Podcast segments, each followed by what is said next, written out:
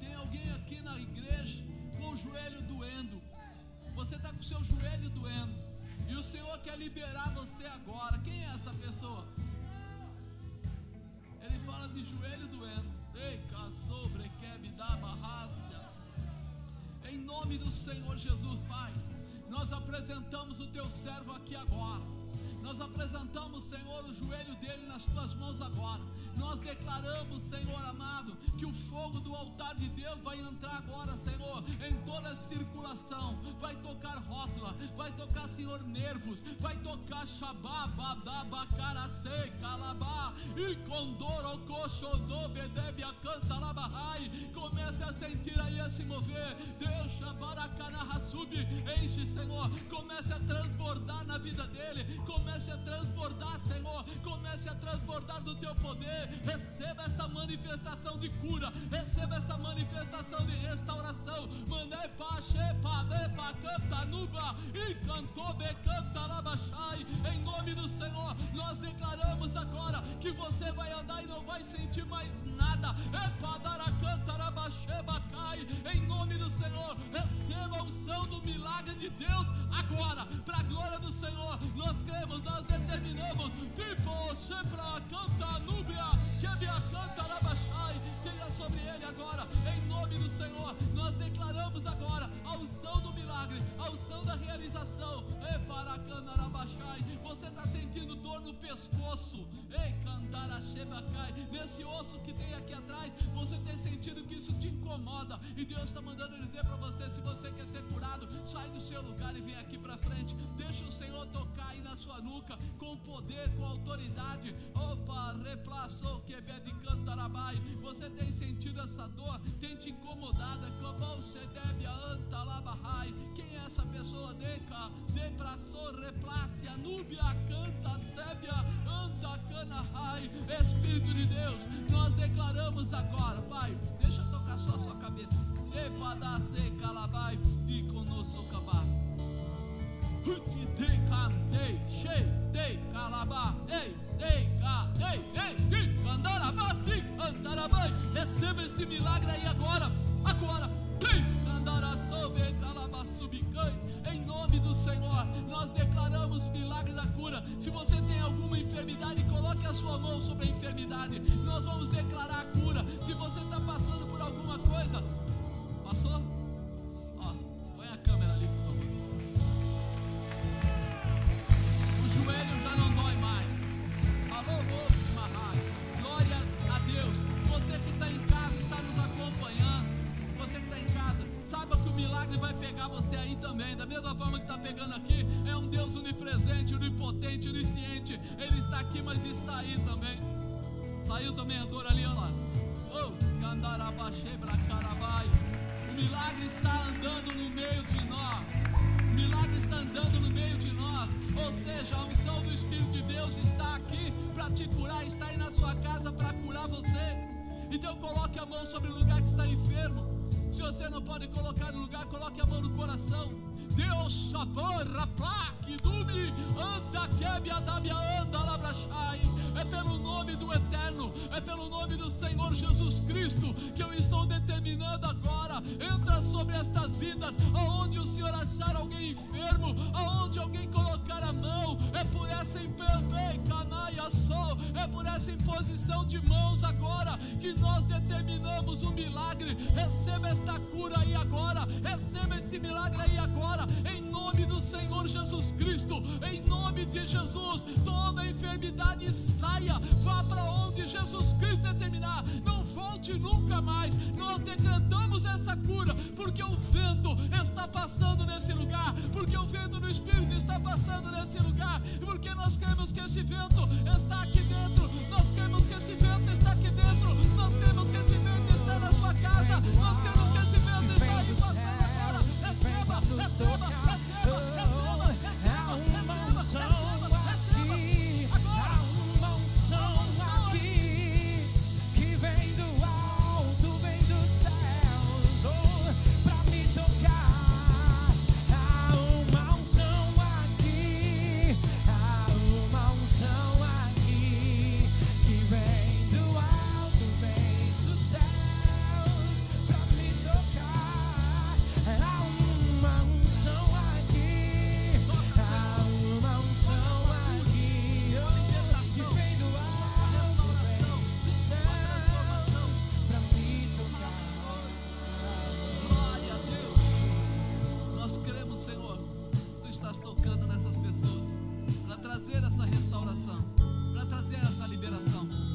eu creio que o milagre está em mim, que Ele já me tocou e que eu vou viver a sua promessa em nome de Jesus.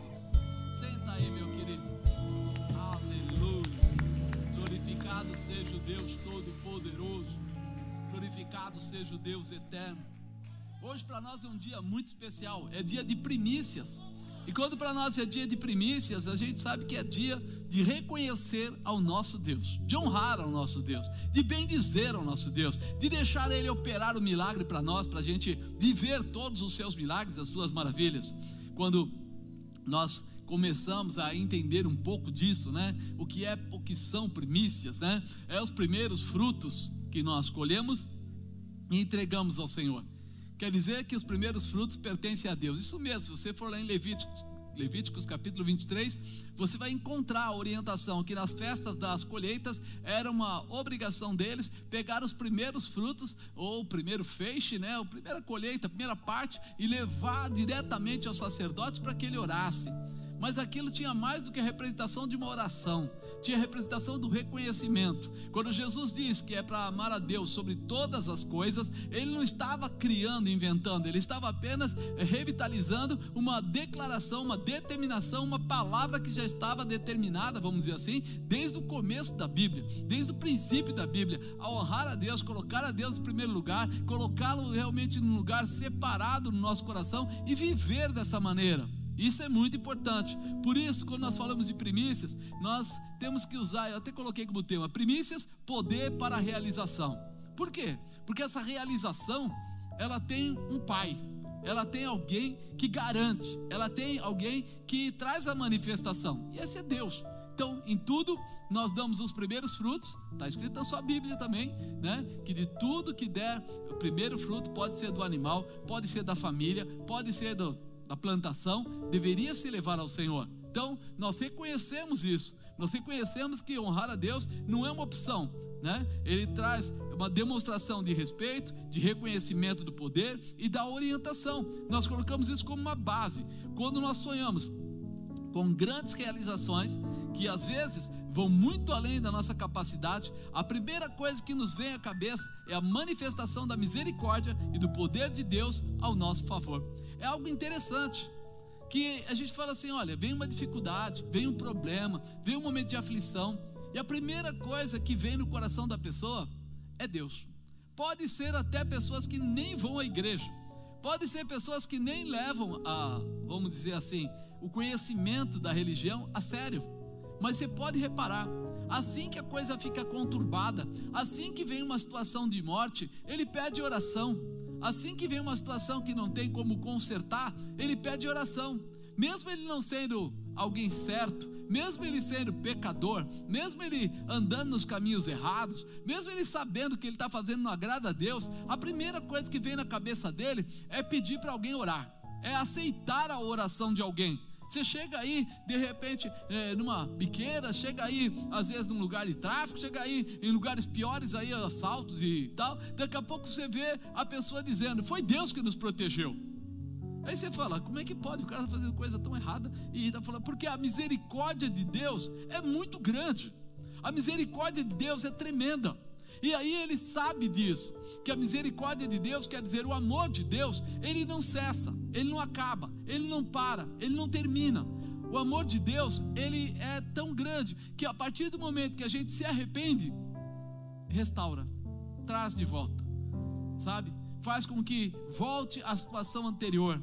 Não importa o que você tenha feito, quando você reconhece o seu pecado e pede perdão por isso, ou seja, se abre para ser tocado pela manifestação de Deus, a misericórdia dele te alcança e você pode voltar aos caminhos. Foi aquilo que nós falamos ontem na Santa Ceia, para quem estava assim na Santa Ceia, nós falamos do Jardim do Éden, que o homem pecou e foi tirado do Jardim do Éden. Mas quando a gente olha para aquilo, é uma coisa muito interessante. A visão do Jardim do Éden, né, era como se fosse um lugar separado, ou seja, uma terra separada, um outro lugar que se saiu de lá é como se saísse da terra e fosse para Marte, mas não é, na verdade é a mesma terra. E como é que pode? Exatamente quando nós estamos dentro desse jardim, dentro desse cercado de Deus, quando nós estamos debaixo da palavra, do poder e da autoridade, quando nós estamos realmente ligados a Ele, no amor, nessa misericórdia, quando nós temos mais que isso, nós somos fiéis, nós somos dignos, nós estamos na proximidade dEle. Ou seja, nós saímos do Éden, mas o Éden continua existindo, Deus continua existindo, o poder continua existindo, a misericórdia continua existindo. Então como é que eu faço para voltar para lá? E nós falamos, Jesus Cristo. E aí quando você recebe a Jesus, você tem que mudar o seu comportamento, você tem que abrir o seu coração, você tem que entender essa manifestação, para viver essa realização. Então aí entra algo que Deus procura em você, a sua lealdade, a sua fidelidade, o seu conhecimento ou reconhecimento de Deus.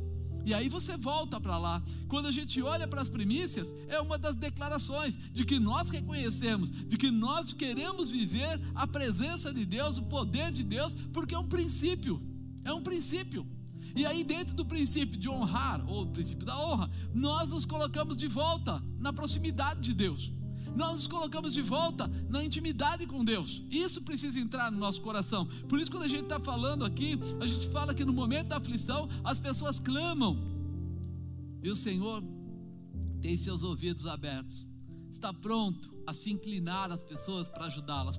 Quando elas reconhecem, quando elas se predispõem a andar no caminho do Senhor. E aí a gente entende que Moisés foi usado para escrever os 5 primeiros livros, chamado aí de Pentateuco.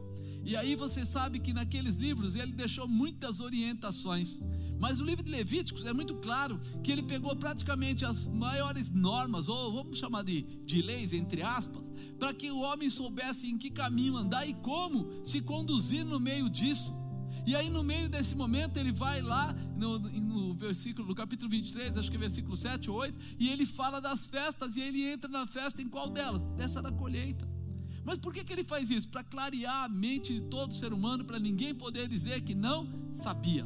Todos podemos ter a bênção de Deus. Se você quer o cuidado de Deus com a prosperidade, se você quer o cuidado de Deus com a realização, essa é uma delas. É muito importante isso ficar gravado no nosso coração. Chega um dia que Moisés tem que partir, ele já cansou, ele já está realmente saturado, né, de tudo que estava acontecendo, porque as dificuldades acontecem, porque os momentos de aflição, eles vêm. E aí ele estava já, né, batendo na rocha em vez de tocar, já estava aí. Deus falou, vou tirar ele. Só que nesse momento, o Senhor fala o quê? Vou levantar alguém para dar continuidade. E isso fica claro para nós, que o Senhor tem um cuidado especial com todos nós, com cada um de nós. Quando Ele levanta Josué para dar continuidade ao plano que estava estabelecido com Moisés, olha o que Ele diz aqui em Josué no capítulo 1, no versículo 2: Moisés, meu servo, é morto. Levanta-te, pois, agora, passa este Jordão, tu e todo este povo, a terra que eu dou aos filhos de Israel.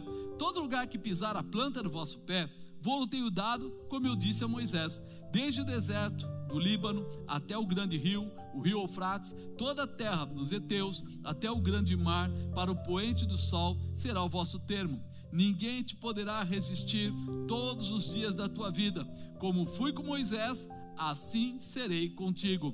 Não te deixarei, nem te desampararei. Esforça-te, tem bom ânimo, porque tu farás a este povo herdar a terra que jurei aos seus pais lhe daria.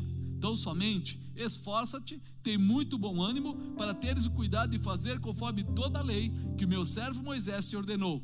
Dela não te desvies, nem para a direita, nem para a esquerda, para que prudentemente te conduza por onde quer que andares. Não se aparte da tua boca o livro desta lei, antes medita nele dia e noite, para que tenhas cuidado de fazer conforme tudo quanto nele está escrito, porque então farás prosperar o teu caminho e serás bem sucedido. Não te mandei eu? Esforça-te e tem bom ânimo, não temas nem te espantes, porque o Senhor teu Deus é contigo por onde quer que andares. A gente começa a olhar e fala, uau! Ter uma declaração dessa da parte de Deus é muito forte. Mas é interessante que todo esse esforço e todas essas palavras, ele finca, ele estabelece elas. Aqui no versículo 7 ele fala assim, tão somente esforça-te, tem muito bom ânimo para teres cuidado e fazer conforme toda a lei que meu servo Moisés te ordenou.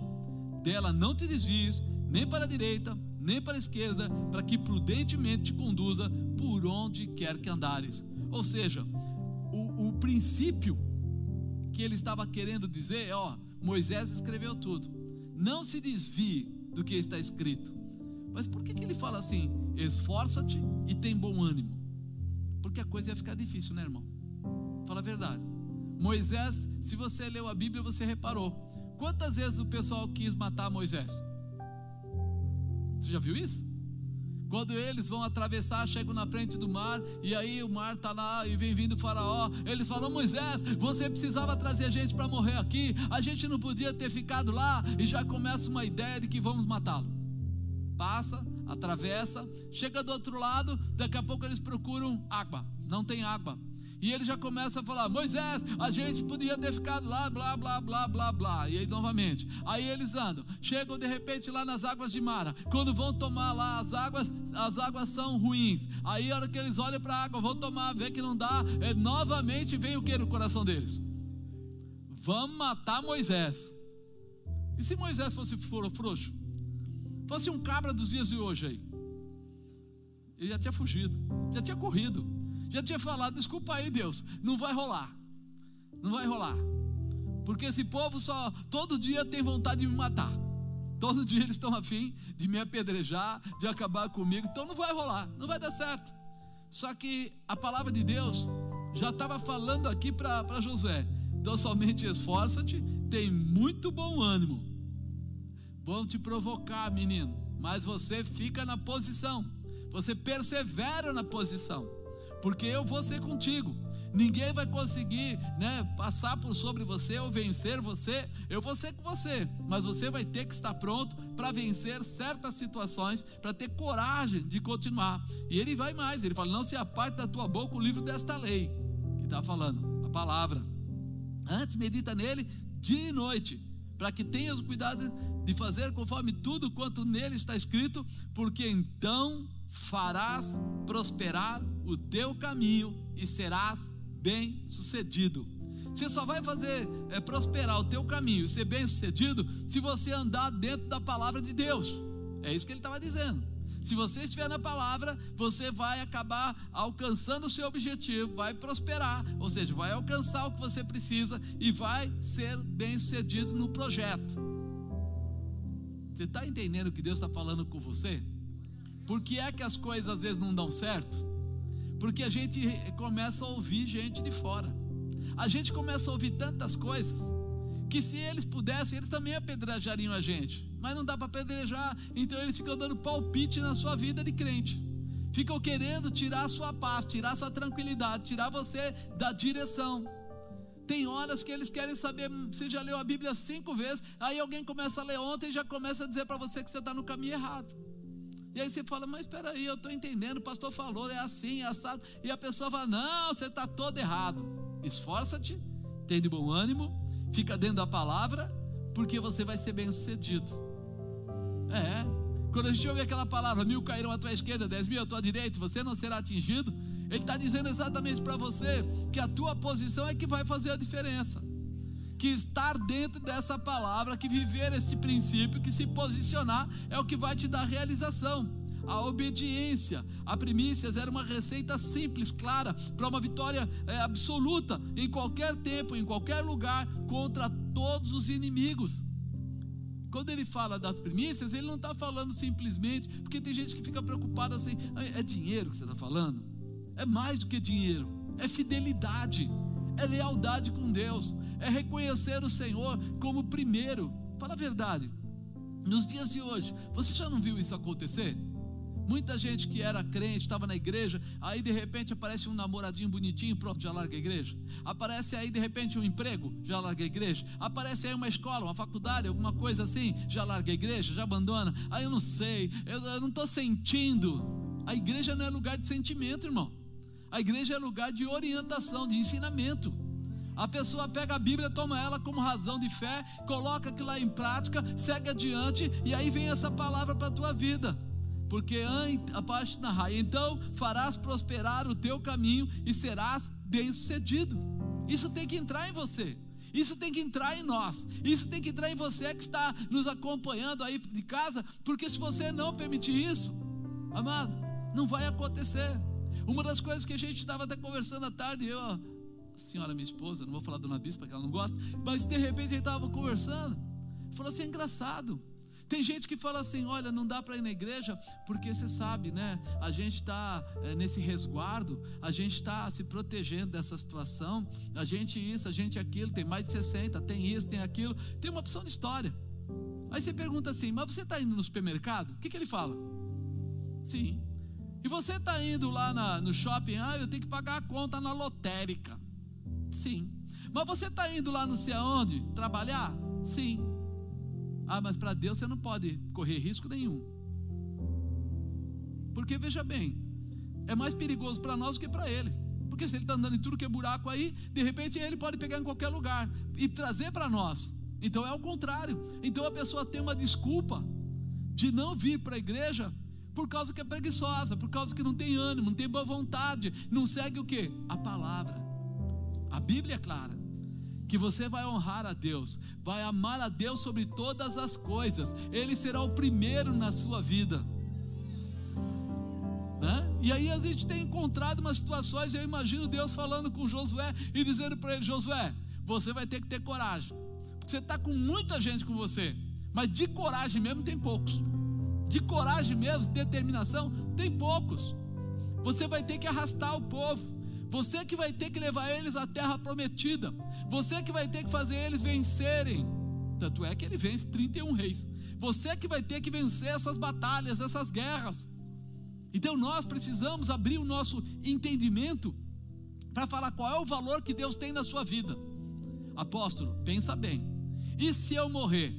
Pelo menos você vai para o céu, não vai para o inferno, vai ver Deus. Porque veja bem, meu irmão, quanta gente já está morrendo sem chegar nem perto de Deus, nem de igreja.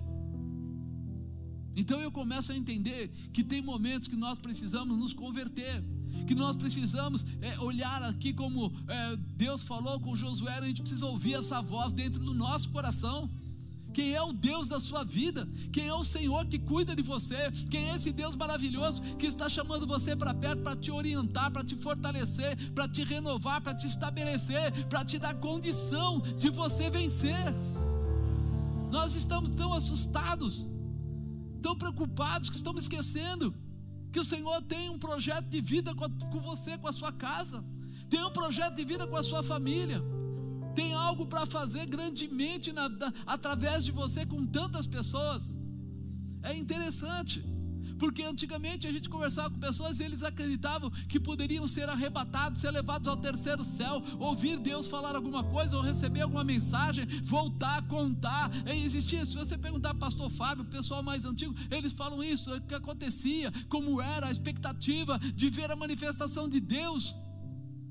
Hoje a expectativa de ver manifestação de Deus é só emprego, recurso, é só alguma cura se algum problema, é só reclamação.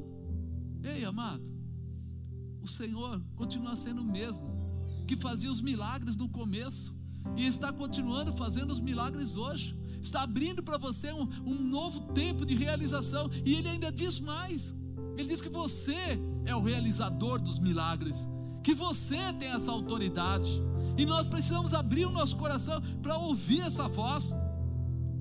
Quando nós olhamos isso e vemos falar de Moisés ensinando sobre tudo isso, a gente fica assim, assustado quando está lendo o livro de Josué, e de repente depara com uma situação, que os soldados de Israel, né, não estavam alinhados com o ensinamento de Deus, com a promessa de Josué, como bons seguidores.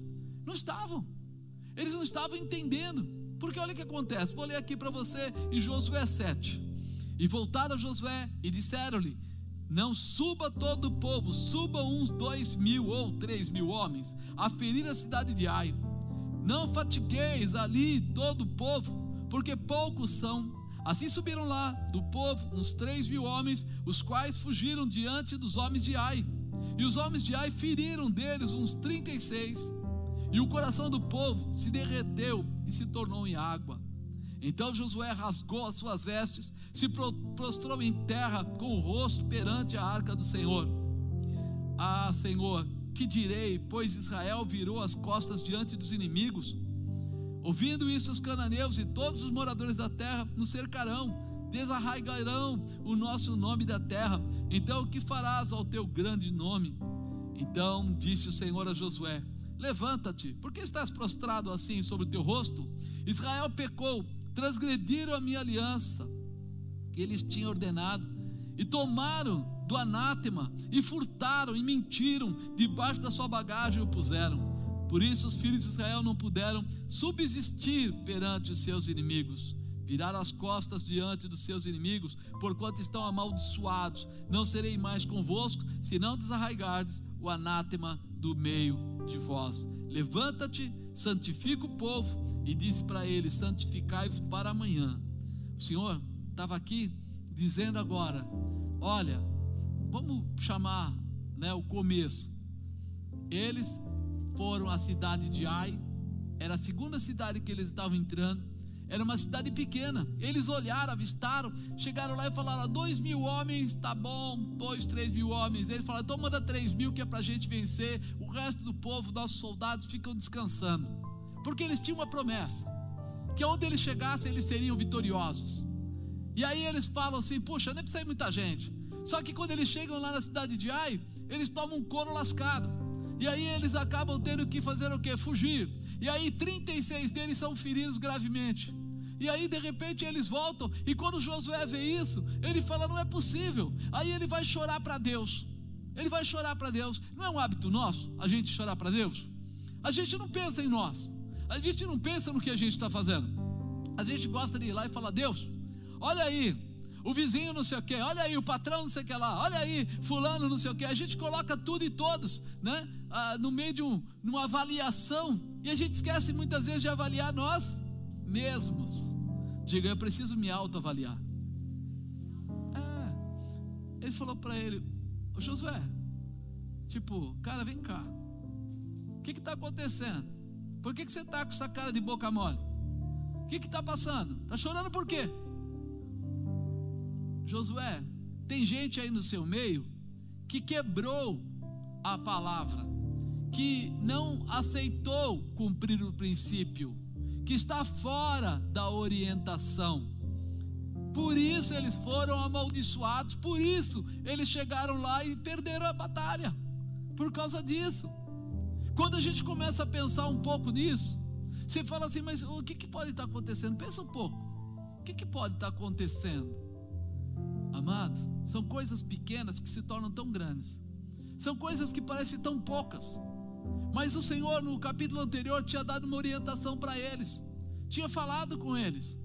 Quando começa a ver o que eles estavam perto da cidade, lá de Jericó, e diz que Jericó estava cerrada, estava fechada, e eles precisavam tomar aquela primeira cidade. E o Senhor fala com eles: vocês vão dar a volta, tocando só a trombeta, depois vão dar no outro dia as 2 voltas, no outro dia as 3 voltas, e aí vai chegar no último dia, e vocês vão tocar no 7º dia, vão gritar, e a muralha vai cair sobre si mesma.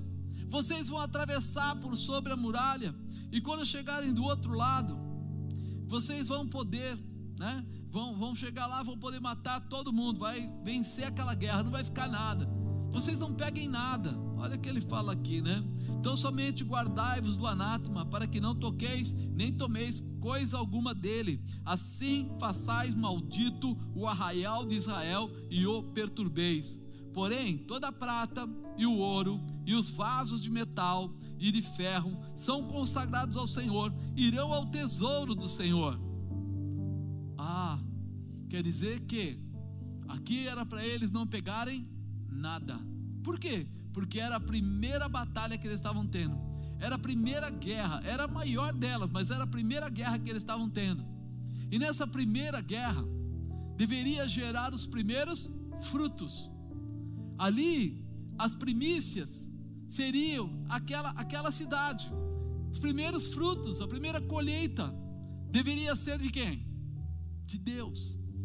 Ele manda a mensagem através aqui de Moisés, contando para eles: guardai-vos da loucura, para que não toqueis nem tomeis alguma coisa dele, e assim façais maldito o arraial de Israel e o perturbeis. Ele estava dizendo: a primícia é minha, ninguém vai mexer, porque se mexer é desobediência.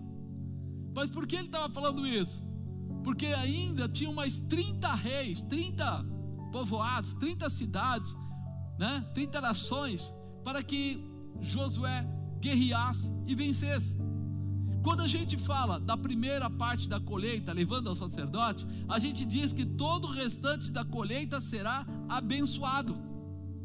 Quando a gente está falando agora aqui, ele está dizendo que essa primeira cidade, Jericó, que era difícil, seria tomada, e ali dentro não ficariam com nada, tudo seria queimado, tudo seria queimado. Somente o ouro, a prata, né, o material de ferro aqui seria separado, levado para Deus, o restante queimado.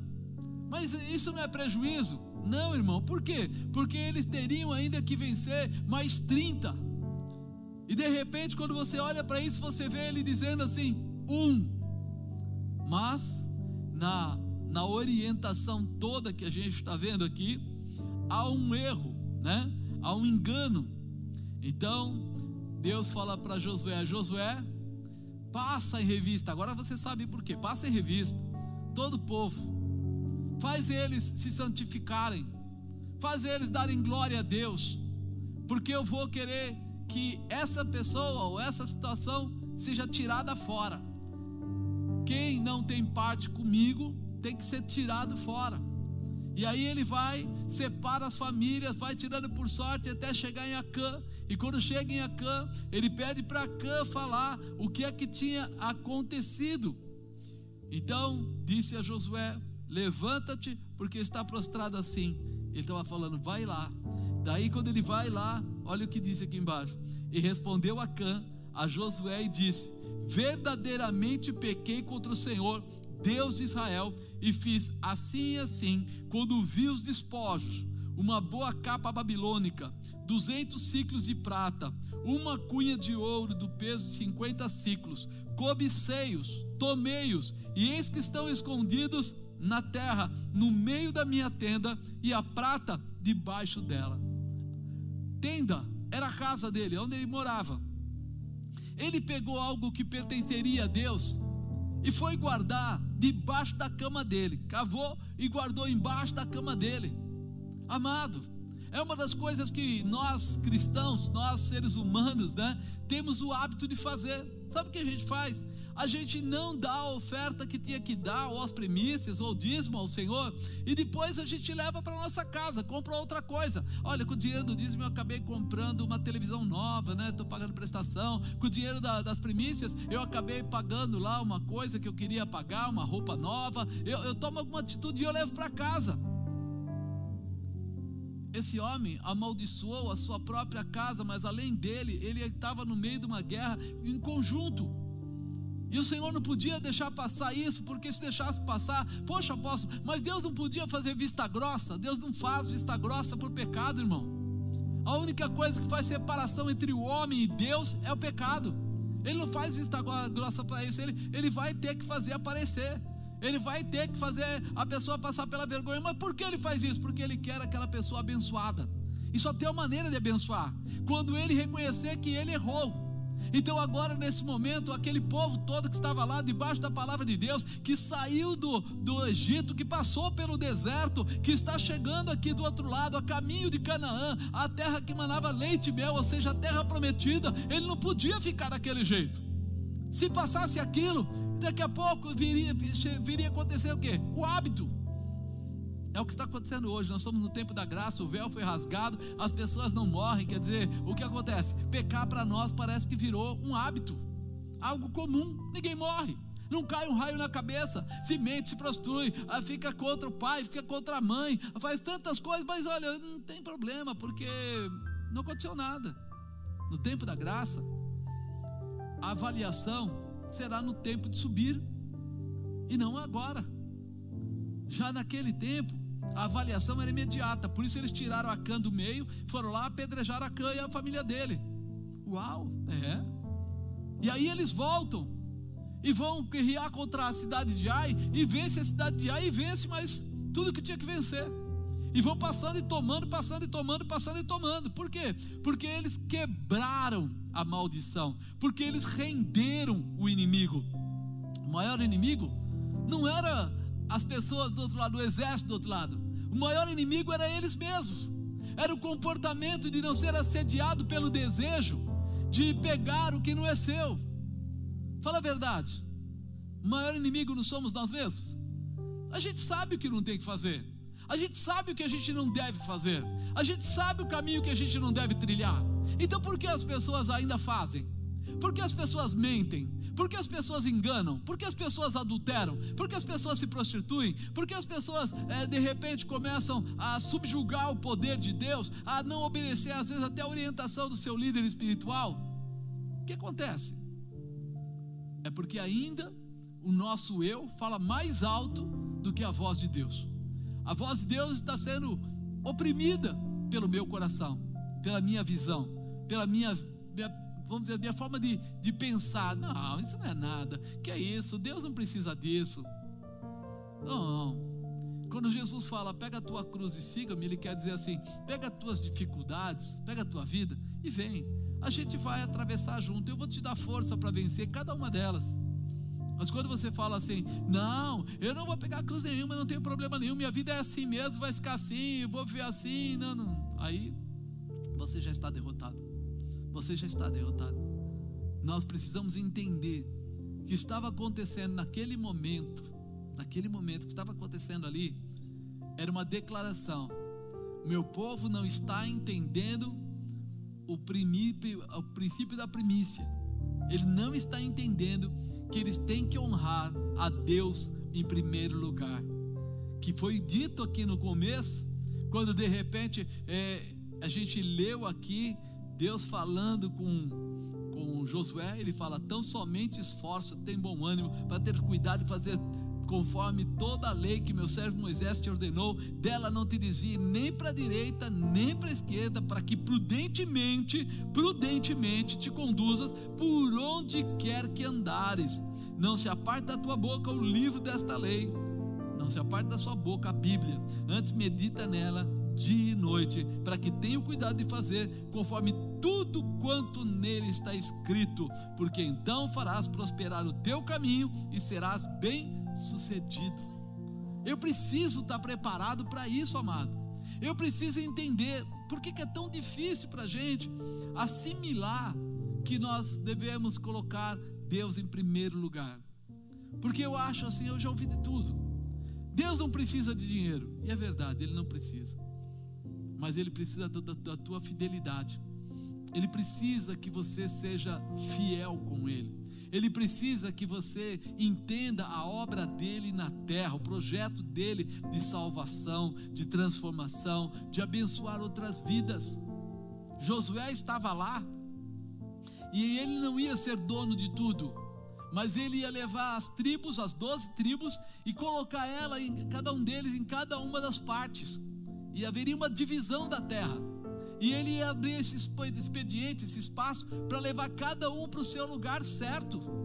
Ele ia ajudar com que todos tivessem os lugares determinados, que eles tomassem posse.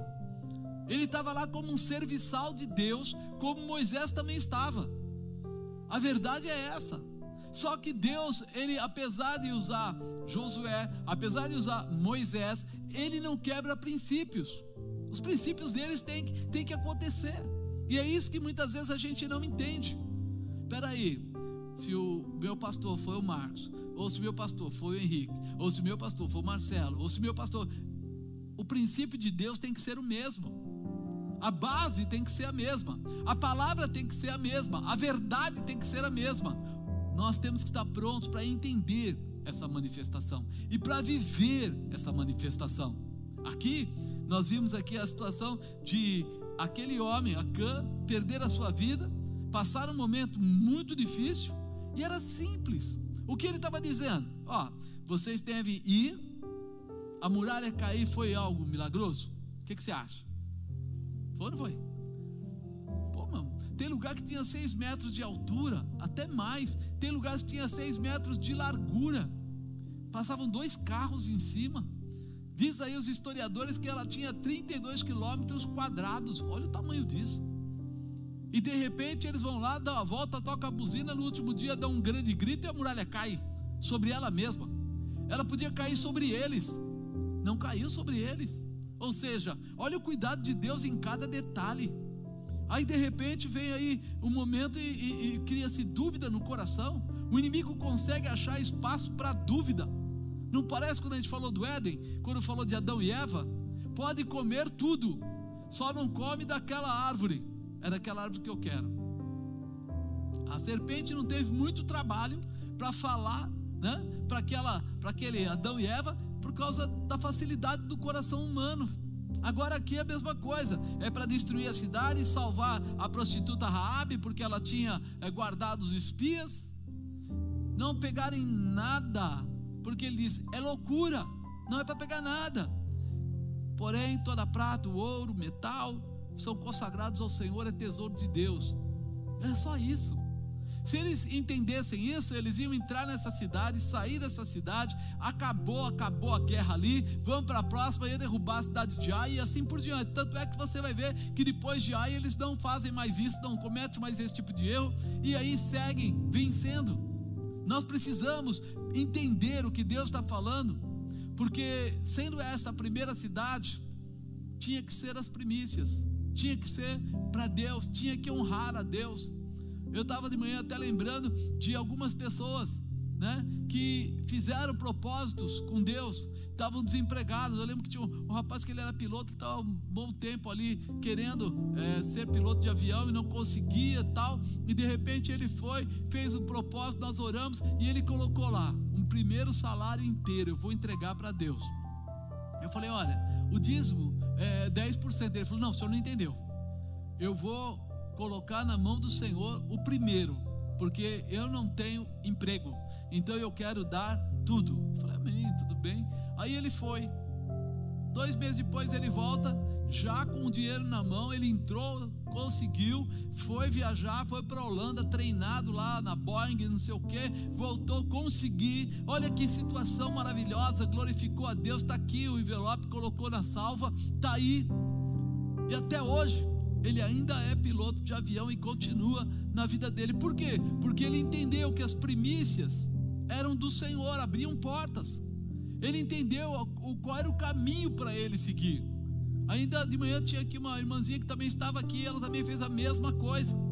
Eu lembro que ela falou, ó, ela veio me procurar, eu nem sabia. Ela falou, não, eu entendi que eu precisava colocar Deus em primeiro lugar, então eu fiz essa palavra, dessa palavra, eu quero trabalhar na empresa tal, no setor tal, e eu vou trazer o meu salário para cá, o primeiro salário, e ela trouxe também o primeiro salário. Aí apóstolo, não é muito? Não sei, irmão, quanto vale para você o seu projeto, a sua vida? Qual é o valor?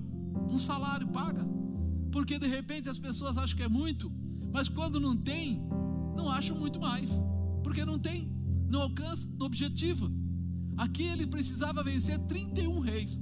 Aqui ele precisava atravessar lugar Jebuseu, Eferizeu, Eveu, Eteu. Ele sabia que ia entrar numa peleja uma atrás da outra. Era muito? Não, nem era dele. A guerra foi vencida por Deus. Ou seja, quem abre a porta é o Senhor. Diz que ele abre a porta. E a porta que ele abre, ninguém fecha. Então eu começo a entender a importância de viver a promessa de Deus, a importância de colocar Deus em primeiro lugar, a importância de passar por sobre todas essas dificuldades, porque você foi fiel. Fiel, isso é padrão de fidelidade. Não é tirar do que eu tenho para dar para Deus, não é isso, porque eu estou dando daquilo que dele veio para mim. Ou seja, é o contrário, eu ainda estou ficando com a maior parte, eu ainda sei que ele merece ser honrado, porque ele nunca vai deixar faltar nada para mim, ele sempre vai colocar o melhor na minha vida. Tem vezes que a gente não entende. Eu usava um carro da empresa, e esse carro da empresa era pago pela empresa, mas eles colocaram, olha, Quando chegar lá no número tal, acho que era 3 anos, não sei o que, esse carro passa a ser seu, porque é um carro de uso seu, é um benefício da sua gerência. Eu falei, tá bom. Só que todo mês, sabe que eu e a bispa fazíamos? Eu dizimava do carro, todo mês. Mas você dizimava do quê? Olha, se cada mês aquele carro ia se tornando meu, então eu ia cada mês, eu ia lá, via assim, quanto que eles pagam de prestação desse carro? X. Eu pegava 10% do valor da prestação e colocava como dízimo. Aí, apóstolo, onde está escrito isso? Em lugar nenhum, irmão.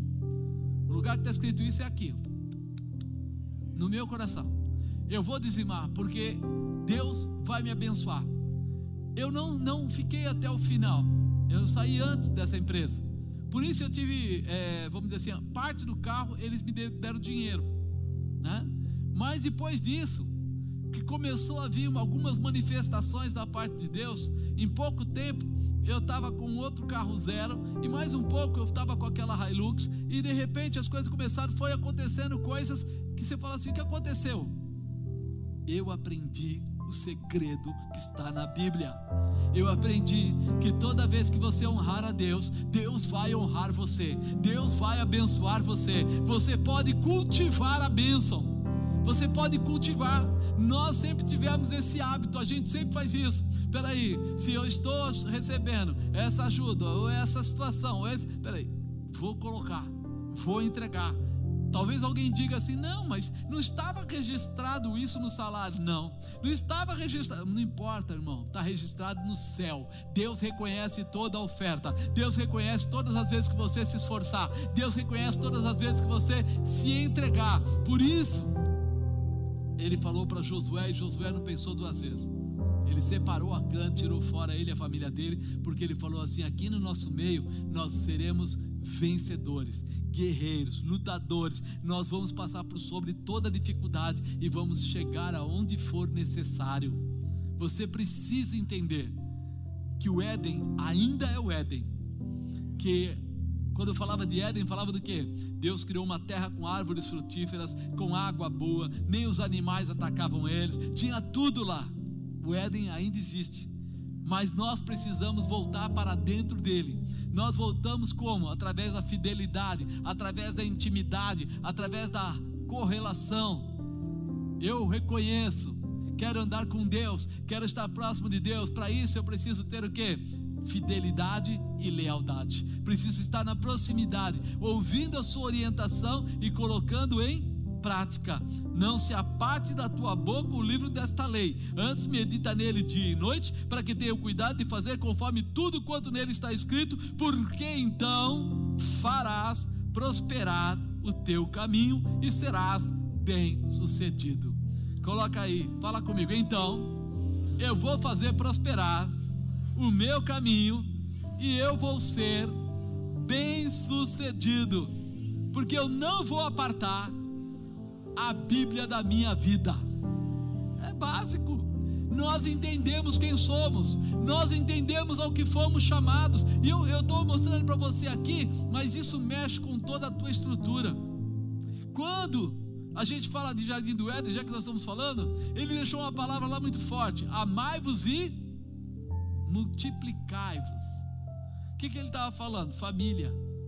Ele estava falando, seja abençoada a tua família, seja abençoada a tua casa, seja abençoado os teus filhos, seja abençoado os filhos dos teus filhos. Ele estava dando uma palavra muito mais profunda do que momentânea, e não era dinheiro, porque naquela época nem se falava de dinheiro, mas era provisão, era saúde, era realização, era toda a comunhão necessária para uma vida abundante,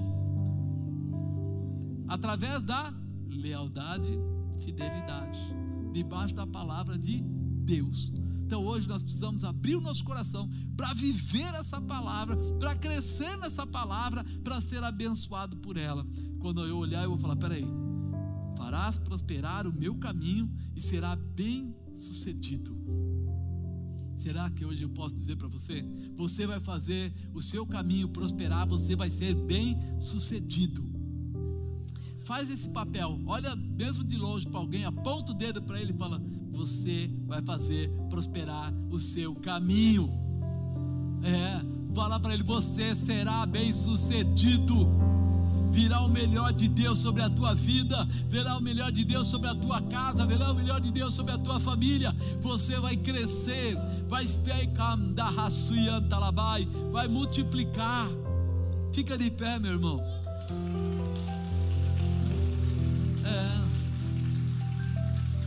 Eu nem vou perguntar, mas se eu perguntasse: será que você tem sido fiel a Deus?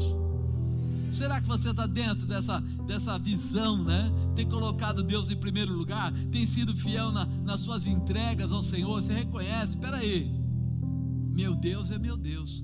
Eu acho muito legal tanto o dízimo quanto a primícia. Sabe por quê? Porque ele só acontece se você tiver.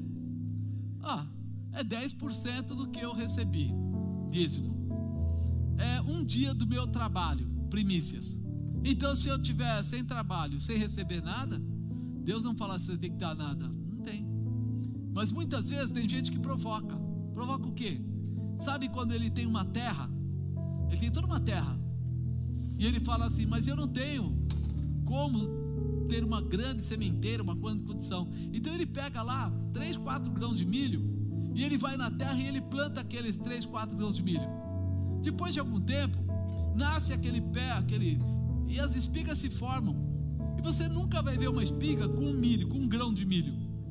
Parece que é 480, alguma coisa em cada espiga. Eu lembro que eu li, mas eu não lembro mais. E ela nunca dá uma espiga só. Então imagina que às vezes uma oferta que você dá provoca a sua sementeira. Porque se você conseguir um pé de milho que dê, vamos falar, 10 espigas com mais ou menos 400 e pouco cada uma, você vai ter mais de 4.000 sementes. Imagina que daqui a pouco, você colocando aquilo de volta, daqui a um tempo você vai ter o quê? Uma colheita abundante. Nós precisamos entender que em tudo, na presença de Deus, há crescimento. O Senhor multiplica, o Senhor prospera, porque o dono da terra é Ele, o dono do ar é Ele, o dono da água é Ele. A chuva cai e não te cobra gota por gota, ela cai. E aí nós começamos a entender o quanto é a vontade de Deus que o ser humano seja próspero, que o ser humano tenha realização, o quanto é a vontade de Deus que você seja abençoado.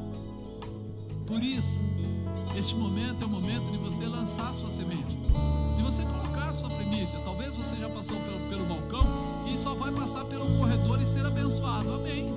Mas se você ainda não colocou e quer colocar, talvez até você que está me ouvindo, né? Até esqueci, mas você que está me ouvindo em casa, embaixo do seu monitor está passando aí a conta da Aliança da Paz, ou o QR Code, né, do PicPay. Você pode fazer aí a sua transferência através dessa conta, através desse QR Code, ou se preferir, domingo de manhã a gente está aqui, domingo à noite a gente está aqui, de terça a sexta-feira nós estamos aqui durante o horário comercial. Você pode trazer a sua primícia, seu dízimo, a sua oferta, e a gente ora por você. Os pastores estão sempre por aqui, pastor Henrique, pastor Fábio, pastora Camila, pastora Sheila, estão sempre por aqui, pastor Marcelo. Então, se você tiver o desejo de receber a oração, passa por aí, com certeza você vai receber e vai ser poderosamente abençoado. Não permita que o inimigo venha roubar aquilo que já é seu por direito. Você imaginou toda aquela palavra que Josué recebeu no capítulo 1? A palavra veio como ele tendo o melhor, como ele fazendo o melhor, e de repente há uma mudança, de repente há uma inversão. Diz que ninguém se susteria diante dele, que ele seria vitorioso, que ele poderia tudo, e de repente, simplesmente por causa de uma situação, tudo aquilo cairia por terra. Mas ele resgata. É o dia de você resgatar, é o dia de você restabelecer, é o dia de você se posicionar. Então você vai pegar a sua oferta, segura aí na sua mão, se você está com ela para entregar. Se você já entregou, só levanta a sua mão direita e a gente ora também. Senhor maravilhoso, Deus bendito, Deus todo-poderoso, nós estamos apresentando, Senhor, cada ofertante, cada primiciante, Senhor, cada dizimista. Nós estamos apresentando agora na Tua presença e pedindo, Senhor amado, que o Senhor dê a eles a mesma vitória que deu a Josué. Que o Senhor abra os caminhos, libere os espaços, Traga de volta, Senhor, diante da tua misericórdia, a bênção e a realização.